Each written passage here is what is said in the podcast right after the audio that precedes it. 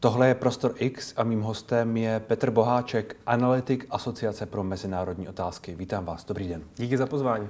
Ministr zahraničí chce příští týden nabídnout ve Spojených státech tamnímu ministrovi Blinkenovi summit Biden-Zelenský v Praze. Mezitím eh, Jana Černochová teď, tento týden, jedná taky v Americe o vojenské spolupráci se Spojenými státy. Jak by měly vztahy, ty vojenské, se Spojenými státy v příštích měsících a letech vypadat ideálně podle vás? Tak eh, to, co vyjednává ministrině Černochová, je vlastně rozšíření nějakého, uh, nějakého vztahu s americkou armádou skrze NATO, které mají vlastně všechny země v hmm. Evropě. Takže to je něco standardního, je to něco, co je potřeba, aby tady případná vojska, i když jenom, uh, řekněme, přejíždějí přes Českou republiku, mohly Eh, fungovat, aby rychleji probíhal ten proces přípravy nějakého takového uh, přesunu. Takže to ne, zase tak zásadně nevnímám. Asi budou zásadnější ty nějaké vyjednávání ohledně uh, ať už dalšího nákupu americké techniky a nebo vlastně celkového nastavení, myslím, že znovu nastavení vztahu Evropy s Amerikou um, v reakci na, na tu ukrajinskou krizi. Hmm. A, a to myslím, že bude dlouhodobý problém. Je to věc, která se řešila od té první ruské invaze, jakým způsobem by se měl přenastavit ten vztah, protože já, eh, já často opakuji, že ta evropská bezpečnostní architektura je do jisté míry v nějaké krizi. V krizi, kdy ten starý systém má nějaké nedostatky, mění se a ten nový systém ještě nevznikl. A do určité míry na to přesně cílí hmm. Vladimír Putin. On si je tomu velice vědom a v něčem toho samozřejmě využil. A myslím, že ty velké změny ještě prostě nepřišly. Nevidíme, jaké budou ty velké změny. Využil něč- něčeho, jako je naše slabost. Využil něčeho, jako je možná naše nerozhodnost. Hmm eh, ten typický problém Evropy dlouhodobě v obrané eh, vlastně spolupráci a schopnostech je v té asymetrické povaze toho, že NATO funguje zejména díky tomu, že ačkoliv jakékoliv státy slíbí cokoliv, že si navýší obrané uh, schopnosti, výdaje, že něco budou dělat, tak vždycky se můžeme spolehnout na Spojené státy, že to prostě zaplatí, že ty kapacity mají a že to udělají. Um, když se Evropská unie, Evropa jako taková chtěla také nějakým způsobem obraně integrovat, tak tam tenhle mechanismus není a vidíme, že, že, že na tom to vlastně padá.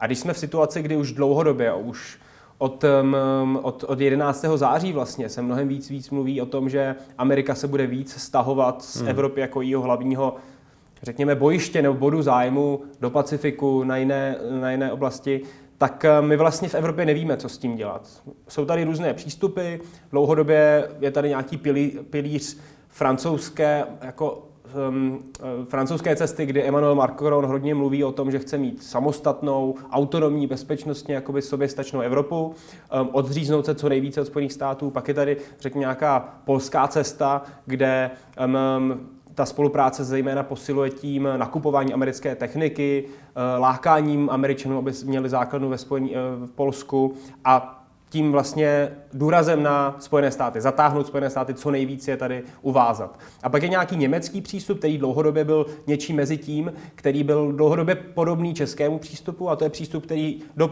první linie dává na to, jako tu základní hmm. bezpečnostní garanci, um, tím pádem také Spojené státy, ale mám pocit, že teďka v té krizi jsme trošku zjistili, že ten německý přístup, důraz na NATO, Eh, byl možná takovou vlastně omluvou a oklikou, aby Německo jako takové nemuselo zvyšovat obrané schopnosti a tu oprav, opravdu budování těch vojenských kapacit v Evropě. Hmm. A jedna z těchto z těch cest, ani jedna není prostě spásná, jednoduchá, to řešení je někde mezi tím a, a my se musíme rozhodnout, kterou vlastně cestou půjdeme a, a ta krize nějakým způsobem nám ukazuje, co je efektivnější, co může fungovat, co nemůže. A mění ta krize něco v tom, uh kam se Spojené státy budou chtít víc obracet, jestli ten, eh, to přesměrování pozornosti z Evropy na Blízký východ, nebo teda spíš ještě jako na ten pacifický region, jestli se na tom něco změní?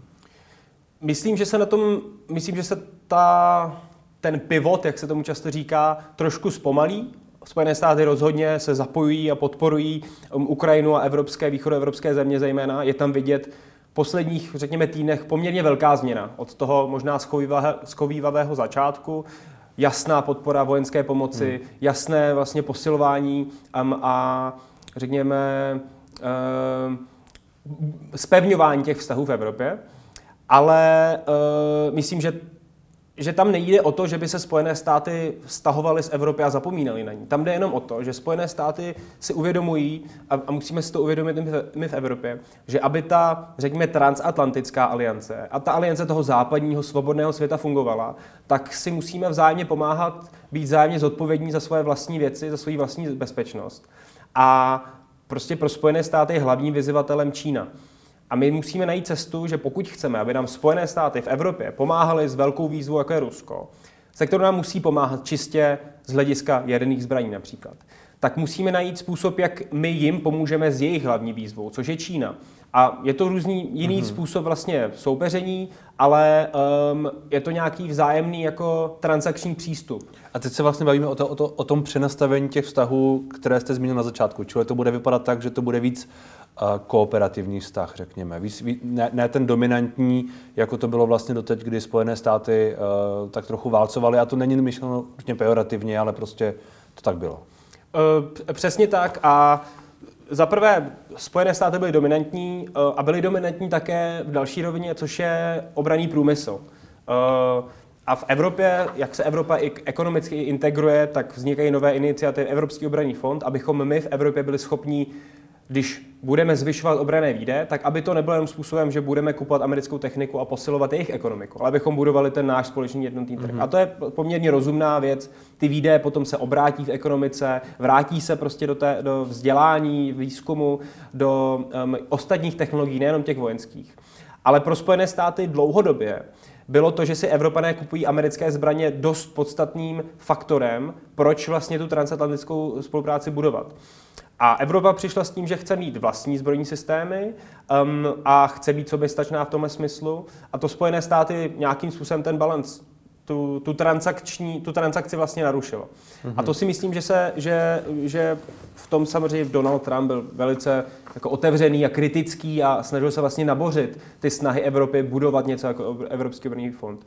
Joe Biden je v tomhle mnohem otevřenější, um, ale um, vedle tohohle vlastně té roviny obraného průmyslu je ještě to, že ty transatlantické vztahy a spojenectví se Spojenými státy bylo dlouhodobě vnímáno jako něco založené čistě na hodnotách, na tom, že jsme jeden vlastně jeden spolek západních demokratických zemí, že, zdí, že máme nějaké sdílené hodnoty.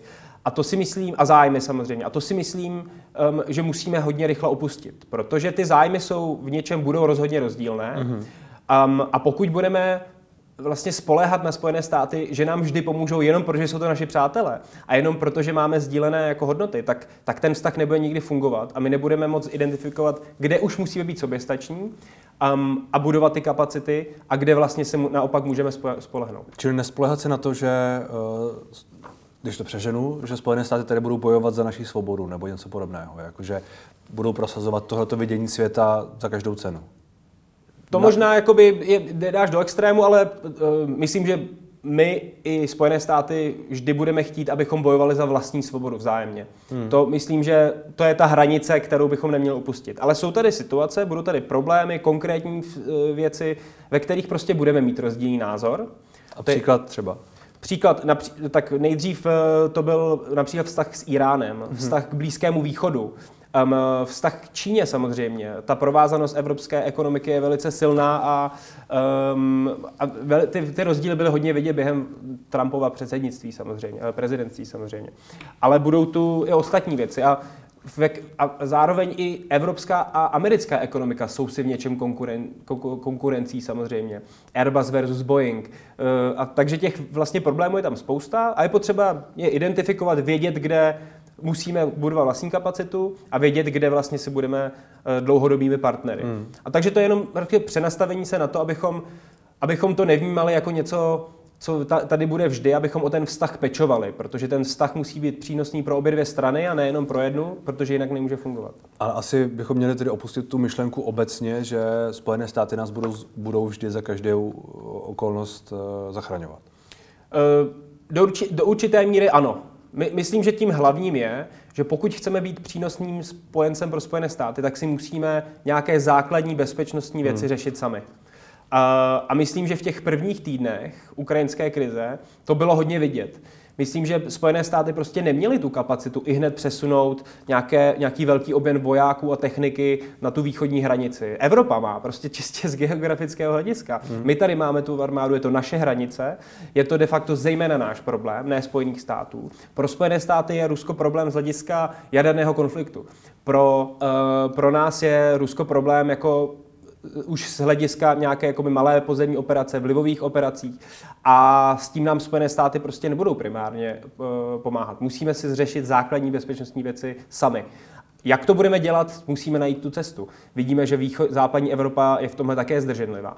Ale co si myslím, že je docela pozitivní trend, který můžeme vychytat z té ukrajinské krize a re, eh, řekněme reakce ze strany Evropy na ní, tak je to, že východní Evropa má témata, ve kterých umí dobře a efektivně pracovat, má nějaké nápady a e, má hlavně e, politickou vůli, což je to největší, co chybí v Evropě. A východní Evropa to je Polsko, Slovensko, my, uh, Pobaltí, Pobaltí. Rumunsko, nepatří tam samozřejmě Maďarsko hmm.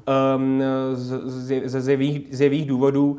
Tím se trošku naruší ty existující fora V4, Bukurešská devítka, které vznikly zejména ne V4, ale Bukurešská devítka, aby čelila té ruské agresi.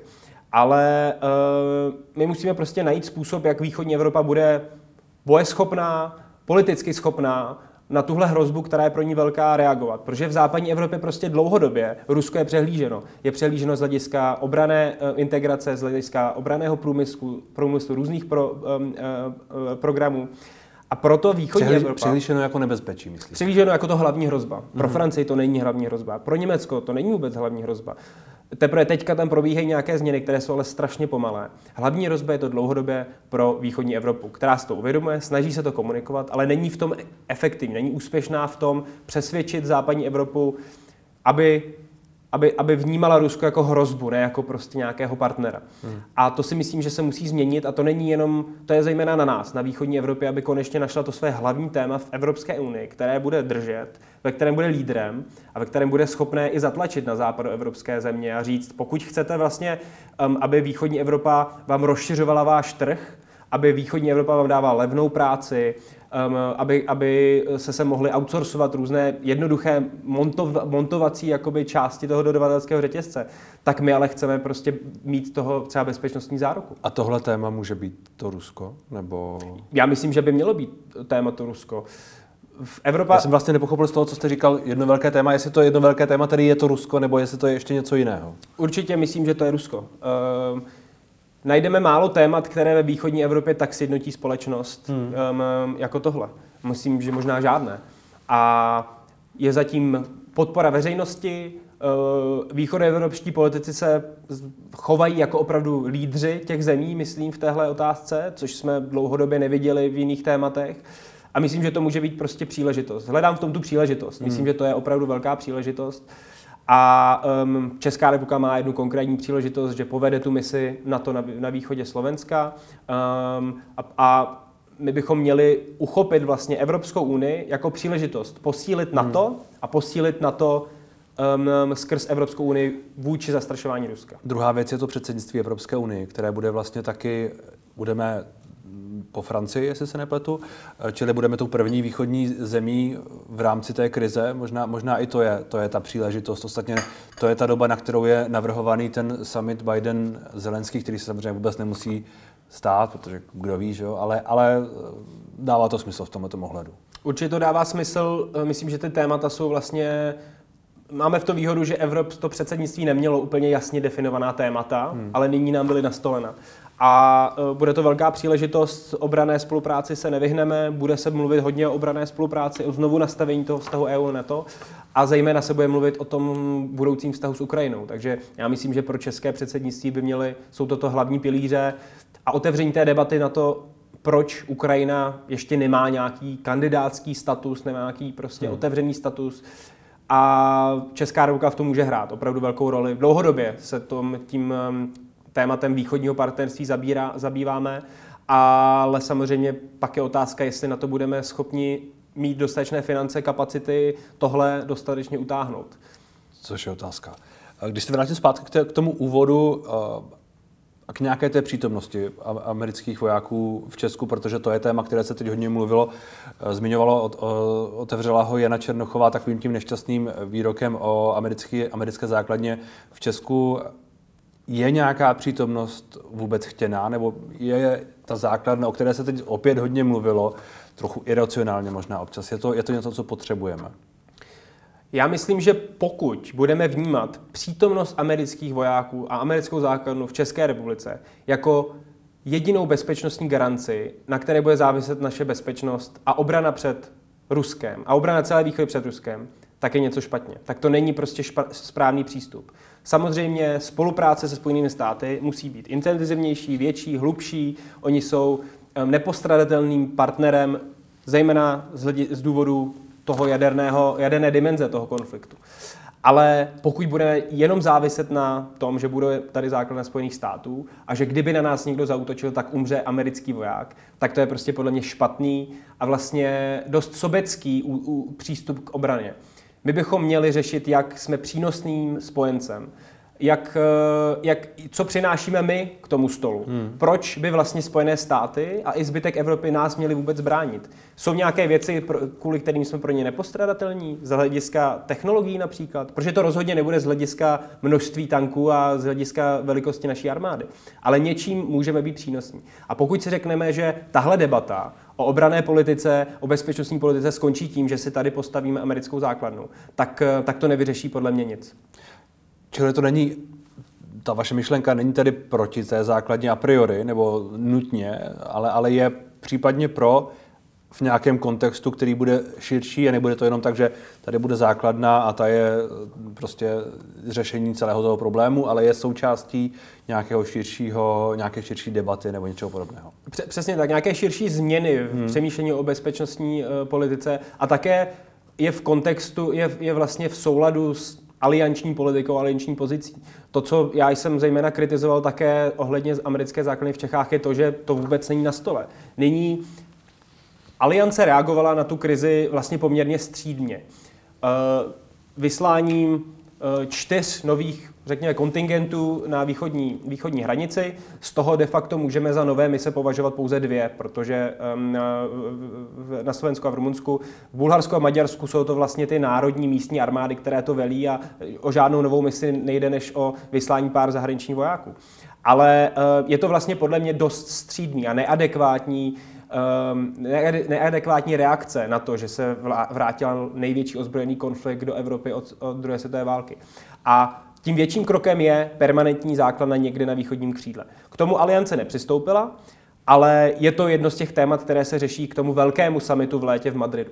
A myslím, že to je ten hlavní úkol, že pokud jsme nedocílili tohodle hlavního cíle, hmm. který by byl mnohem efektivnější k zastra- v zastrašování Ruska k další agresi, která by byla nejpravděpodobněji v Pobaltí, tak myslím, že bavit se o tom, že chceme my tu základnu u nás, naopak tříští tu pozornost aliance, tříští ty spojenecké snahy, tříští ty snahy jakoby nás ve východní Evropě efektivně reagovat. Čili ta základna by měla být spíš někde jinde, to chápu správně. Přesně tak, přesně Na, tak. Například v tom Pobaltí, nebo nevím, jestli někde v Polsku, nebo tak někde. V Polsku, v Pobaltí, um, myslím, že tam v Pobaltí zejména kvůli tomu, že my, my, když se lidé zapnou ruská média, tam se otevřeně mluví o tom, že invaze hmm. do Pobaltí by byla jednodušší, rychlejší, a je to pravda. Z geografického hlediska, hlediska rozmístění sil na to, by to opravdu byla operace, která by byla zvládnutelná. Pro Rusko. A, pro Rusko, pro Rusko.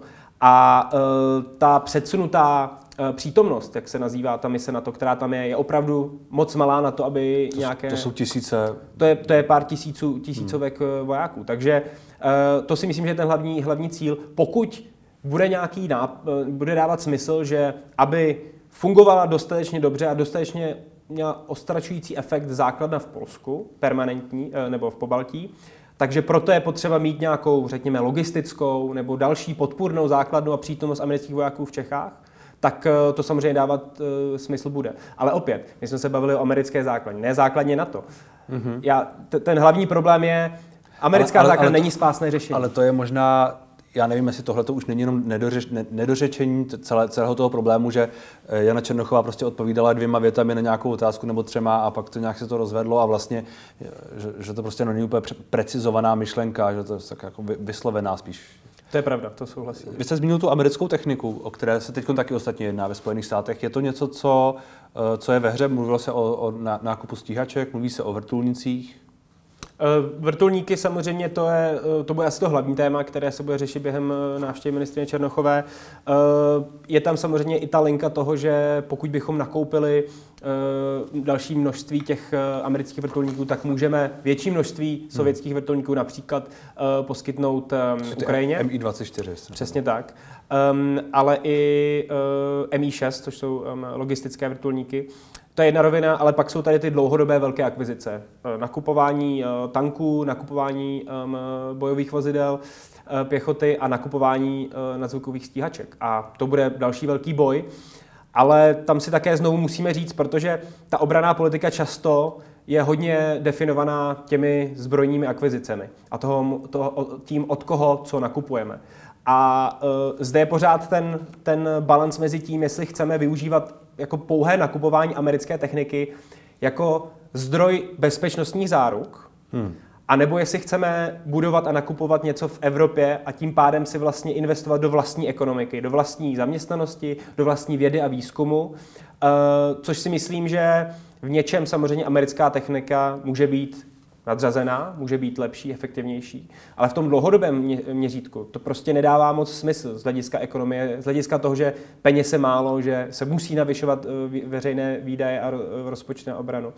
A um, tam je také nutné říct, že častokrát u americké techniky je spousta omezení, uh, jaký ten stát, který si nakoupí, může využívat jestli Ameri- Ameri- Spojené státy samozřejmě nemají zájem na to, aby nějaké jejich nejnovější letadlo F-35 bylo sestřeleno někde nad Ruskem například. Takže mm-hmm. tam jsou i tyto restrikce, jsou tam restrikce technologické, jsou tam restrikce z hlediska toho, jak se může Česko například podílet na vývoji toho letadla, na výrobě těch letadel, na servisu těch letadel. V případě Gripenů je ten vztah úplně někde jinde. My jsme jako největší, nejefektivnější uživatel těchto letadel aktivně zapojeni do jeho vývoje. Uh, umíme si ty letadla opravovat a servisovat a to by v případě americké techniky prostě vůbec nebylo ani tématem k jednání de facto. Takže tohle jsou ty dimenze, které potom se do toho, uh, do nákupu tě, té zbrojní techniky zapojí a, a jsou velice důležité, ale tam si znovu musíme uvědomit, že zbrojařský průmysl je jeden z těch nejvlivnějších. Hmm. Um, většina těch rozhodnutí jsou silně ovlivněná velkým lobby Um, ať už se bavíme o tendru na BVP, a nebo budoucího tendru na tanky, na letadla a na cokoliv dalšího. Mm-hmm. Uh, čili tam může mít případně to americké lobby nebo něco podobného asi velký vliv. Tam může být americké lobby, může tam být německé lobby, hmm. jako jsme viděli v, případu, eh, v případě těch eh, BVPček, eh, kdy ten tender byl nakonec zrušen. Pravděpodobně zejména kvůli tomu, že um, vlastně německý, něme, ta německá technika v těch testech pohořela naprosto. A v Čechách jsou velké lobistické skupiny zbrojní, které měly zájem na tom, aby právě to vozidlo z Rheinmetallu uh, uspělo. V, uh, firma Čekoslovak Group, samozřejmě vel, jeden z největších lobistických celků v České republice a ty samozřejmě mají zájem, aby jeden konkrétní zájemce um, ten tender vyhrál. A hmm. můžeme si domýšlet, jestli to byla náhoda nebo ne. Hmm. To si můžeme domýšlet. Uh, jak tu celou situaci, o které se vlastně bavíme, i vzhledem k tomu východnímu křídlu mění ten blížící se zřejmě pravděpodobný vstup uh, Finska a Švédska do NATO? Já myslím, že bude jasným potvrzením toho, že rozšiřování NATO není problém, který spustil ten konflikt s Ruskem. Hmm. Um, protože protože přesně má ten opačný efekt. Eh, Rus, eh, Finsko i Švédsko jsou vlastně plnohodnotně integrováni do těch evropských bezpečnostních struktur, mají partnerství s NATO, fungují um, velice dobře i, um, i se Severoatlantickou aliancí, ale prostě ten symbolický akt toho, že pokud nejste v té alianci, tak ty bezpečnostní záruky jsou diametrálně jiné, je podle mě teďka ne, nerozporovatelný, jak jsme viděli na Ukrajině. Takže si myslím, že to naopak potvrdí to, že se přestaneme bavit o tom, jestli vůbec za to opravdu za ruskou agresi může Západ. Nemůže ve smyslu, že by expandoval, může spíš naopak v tom, že Ukrajinu opravdu nepřijmul do hmm. uh, Severoatlantické aliance dříve, že nepřijmul Gruzi, myslím, že jsme propadli v těch 90. letech a na začátku uh, toho dalšího tisíciletí té iluzi o tom, že Rusko se změnilo, že se změní, že, um, že nemá prostě tu svoji iluzi velkého rozmachu. Uh, a myslím, že když probíhaly v 90. letech boje vlastně mezi Sovětským svazem a Ruskou federací o moc, hmm. um, tak to bylo spíš takové stáhnutí se na hranice Ruské federace, přeskupení sil k tomu, aby Rusko opět mělo um, ty ambice expandovat, jako, jako má nyní. Takže myslím, že to, že v tomhle byla ta chyba Západu. Nebyla chyba Západu v tom, že se rozšiřovalo na to, takže ten vstup Finska a Švédska, myslím, potvrdí tohle vnímání té historie, které je strašně důležité pro to, jak budeme hmm. plánovat další kroky. A ne, nepovede k eskalaci? Myslím si, že... Asi podle toho, jak to skončí na Ukrajině. Asi podle toho, jak to skončí na Ukrajině, nedokážu si představit, že by Rusko mělo zájem vlastně um, jako útočit na, na Finsko nebo na Švédsko. To, to prostě nemá. Možná toho zneužije v rámci nějaké své jako vlastní hmm. propagandy, ale to konec konců neovlivníme. Hmm. Myslím, že, že se reálně nic nezmění. Hmm. Teď se na Ukrajině bojuje na, tom východním, na té východní části země. Probíhá tam ta velká údajně eh, bitva o Donbas, eh, možná, možná nějaká ta finální část toho, co se tam má dít. Jaké šance teď Ukrajina podle vás má? Já myslím, že to bude hodně záviset na té podmíře podpory ze strany západu jako takového. Která se stává být stále velká. Která poměrně. je větší a větší, ale já myslím, že jsou tam pořád stále obrovské limity. Um, jak, jak jsme se tady bavili, tak možná podle některých má Ukrajina mnohem víc tanků v té oblasti než, než, hmm. než Rusko. Ale... ale to, jsou, to jsou informace, co jsme zmiňovali před rozhovorem, které uh, zmiňovalo americké ministerstvo uh, obrany, že údajně v tom bitevním, v té bitevní části, asi ne celkově, ale čili na Ukrajině, že Ukrajina skutečně už má teď více tanků než Rusko. Mm-hmm. Určitě to, to, to je možné, není to rozhodující věc. Není to rozhodující Rozhodně věc. to není rozhodující věc. Uh, bude záviset, um, jestli ty tanky budou dlouhodobě použitelné, jestli Ukrajina bude mít dostatek munice, hmm. dostatek dalších zásob, uh, protože musíme si taky uvědomit, že pro Rusko to zásobování bude teďka do určité míry jednodušší, než bylo eh, v tom jakoby týle nepřítele v, v okolí Kijeva. Takže uh, myslím, že se samozřejmě také poučili z té situace z hlediska velení a z hlediska um, plánování operací. Takže si myslím, že jak, jako nechci to asi nedokážu říct, kdo má hmm. větší šanci. Myslím, že tím rozhodujícím faktorem bude ta míra podpory, protože jsou tam limity, Ukrajina může dostat větší a větší pomoc a já si myslím, že máme tu obrovskou výhodu, že Ukrajina prostě boje za nás, kterou musíme plně, plně využít. Rusko tuhle výhodu nemá. To, to riziko samozřejmě. A, a můžeme třeba vnímat, že Německo je zdrženlivé stále kvůli tomu, že se bojí, že pokud opravdu Rusko bude zatlačené a začne na té východní Ukrajině vlastně prohrávat, tak šáhne po nějakých radikálnějších krocích, jako může být použití um, taktické jaderné zbraně. Hmm. To je podle vás ve hře. A taktická jaderná zbraň, bavíme se teda o menší hlavici, která by uh, byla namířena někam kam?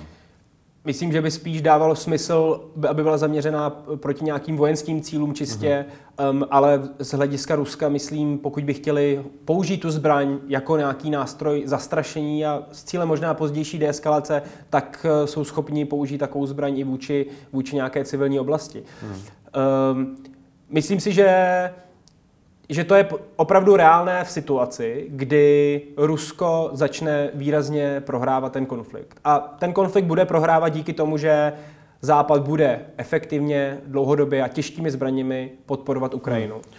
Čem je pak ta, ta, to hlavní riziko, kromě toho logického, tedy že to zabije asi hodně lidí?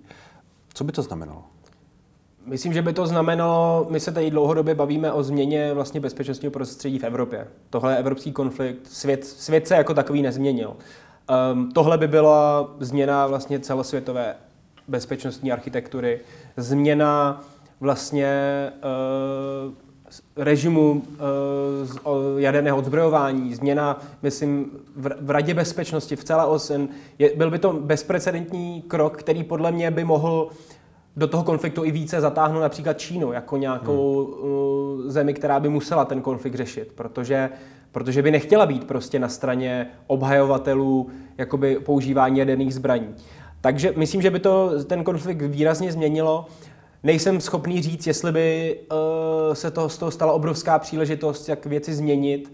Um, anebo by to mohlo vést k nějaké další eskalaci. I to je možné, ale myslím, že v současné situaci tohle je ten nejrizikovější hmm. scénář, který existuje. A tušíme, jak, jak by na to ten nejrizikovější scénář případně na to zareagovalo, protože nějak zareagovat by asi muselo. Hmm.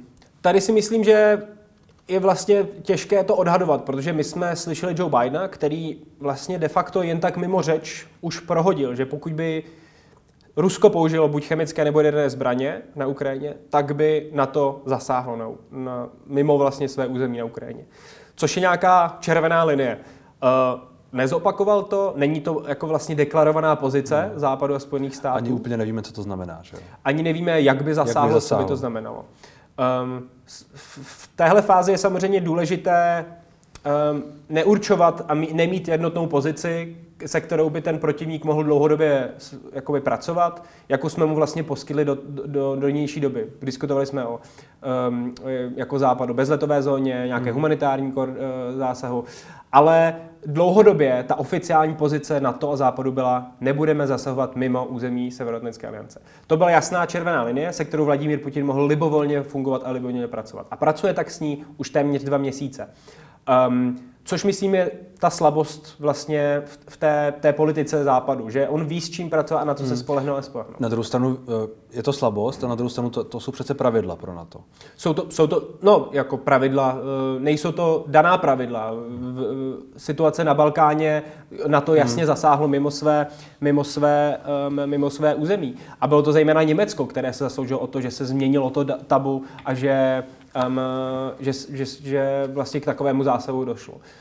Um, ale myslím, že v otázce použití té taktické jaderné zbraně je to vlastně těžké říct a, a nejsem tak velký teoretik, abych byl schopný říct, že je lepší nemít tu jasnou červenou linii a to, co by se tady stalo, pokud by to Putin udělal, a nebo jí mít. Hmm. Ale ta velká otázka je, jestli by to vedlo k té deeskalaci toho, že Vladimír Putin použije tu zbraň s cílem říct, tohle je opravdu moje červená linie. Já používám věc, kterou, která se nepoužila 80 let na světě a je zakázáno její používání a my jsme se i přihlásili k zakázání používání, takže tím odstrašit ten západ. A nebo by to vedlo k tomu, že by na to opravdu řeklo, takhle to nejde. A neřeklo by to jenom na to, řeklo by to um, celé OSN, řekla by to i Čína, která by na tom neměla zájem. Takže jsou tady ty rizika a jsou tady i nějaké, nějaké, nějaké příležitosti, že by, že by to tu situaci zlomilo.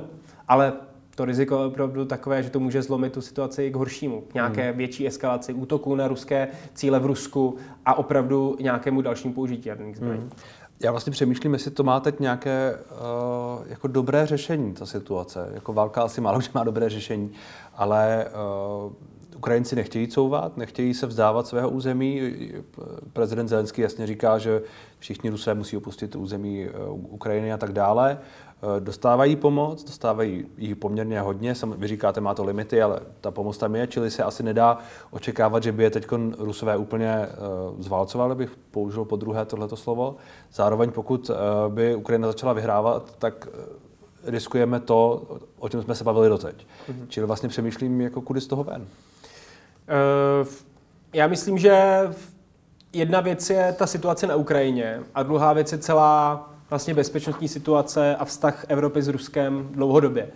Já myslím, že na jednu stranu je tady to riziko, že pokud by Rusko bylo vytlačeno z Ukrajiny kompletně, možná s výjimkou Krymu, tak, eh, tak je to riziko, že by to pro ně nebylo přijatelné. Na druhou stranu, myslím, že my si musíme říkat, že pro nás také není přijatelné to, aby Vladimír Putin si po několikáté potvrdil to, a, a, a Rusko jako takové, že si můžou libovolně odkrajovat území ve východní Evropě. Hmm. Protože to by opravdu byl signál, že další na řadě může být to po Baltí. A, uh, a to je podle mě signál, který my si nemůžeme dovolit vyslat Rusku. Takže ta změ, to, to, to řešení bude muset být opravdu vlastně komplexní, bude muset za, zahrnovat nějakou novou bezpečnostní architekturu bezpe, v Evropě, eh, bezpečnostní garance vůči Rusku ze strany, ze strany vlastně nejenom Evropy, bezpečný garance vůči Ukrajině také, o tom, že pokud by došlo k nějaké dohodě, tak Ukrajina musí mít jistotu, že se podobný scénář nebude opakovat hmm. a jasnou jistotu. Kdo by to ale měl být ten, kdo to bude garantovat? To je otázka, jestli by to byly Spojené státy, protože Spojené státy, eh, to by nebylo přijatelné řešení pro Rusko. Eh, vidíme zde limity v tom, jestli je Německo spolehlivý garant bezpečnosti? Tak bylo tu Budapešťské memorandum, které uh, taky slibovalo Ukrajině bezpečnost, když se vzdá jaderných zbraní, to bylo v 90. letech a to stále platí, mm. ale jak si se nic neděje, že? Mm-hmm. Uh, já asi ne, ne, ne, jako samozřejmě, kdybych věděl, jaké to má řešení, hmm. tak, uh, tak nesedím asi tady a říkám to někde jinde. Ale uh, myslím, že to řešení bude muset být komplexní a hmm. vyřešit hmm. jakoby dlouhodobě ten vztah s Ruskem, protože a jako otázka, jestli to vůbec lze, hmm. uh, jestli vlastně kulturně je Rusko připraveno na to přijmout dlouhodobě nějakou jinou roli, než roli jasné světové velmoci, která hmm. je kulturní, technologická, vojenská, to ekonomická. To se nezdá úplně, že by bylo. To, to se zatím nezdá, ale hmm. všude to je možné. Hmm. Já bych nad tím nechtěl lámat ruku. Eh, já nevěřím úplně na to, že se ta situace v Rusku domácí změní ze strany vlastně občanů. Spíš myslím, že je pravděpodobnější se změní ze strany oligarchů hmm. a nějakého úzkého kruhu lidí, kteří drží moc v Rusku. Protože myslím, že to není prostě v jejich zájmu, že, že Rusko nebude chtít, že Rusko mnohem víc chce inklinovat Evropě než k Číně, že nechce hmm. být prostě kolonií Číny a doufám, že jako dlouho, v dlou, delším horizontu v téhle změně v Rusku prostě dojde. Hmm. Ale v té krátkodobé uh, myslím, že to bude ještě jako dlouho bojů a že je mnohem pravděpodobnější než ta eskalace v nějakou velkou, velkou větší ještě až jadernou výměnu nebo střed vyloženě přímý NATO versus Rusko, že ten konflikt nějakým způsobem zamrzne. A pak mm-hmm. je mhm. otázka, jak s tím bude pracovat Evropa mm. a mhm. jestli si udrží tu jednotu v otázkách snižování závislosti na ruské, ruských energiích, sankčním režimu a um, vlastně podpoře Ukrajině. Tak uvidíme. Děkuji za rozhovor. Děkuji za pozvání.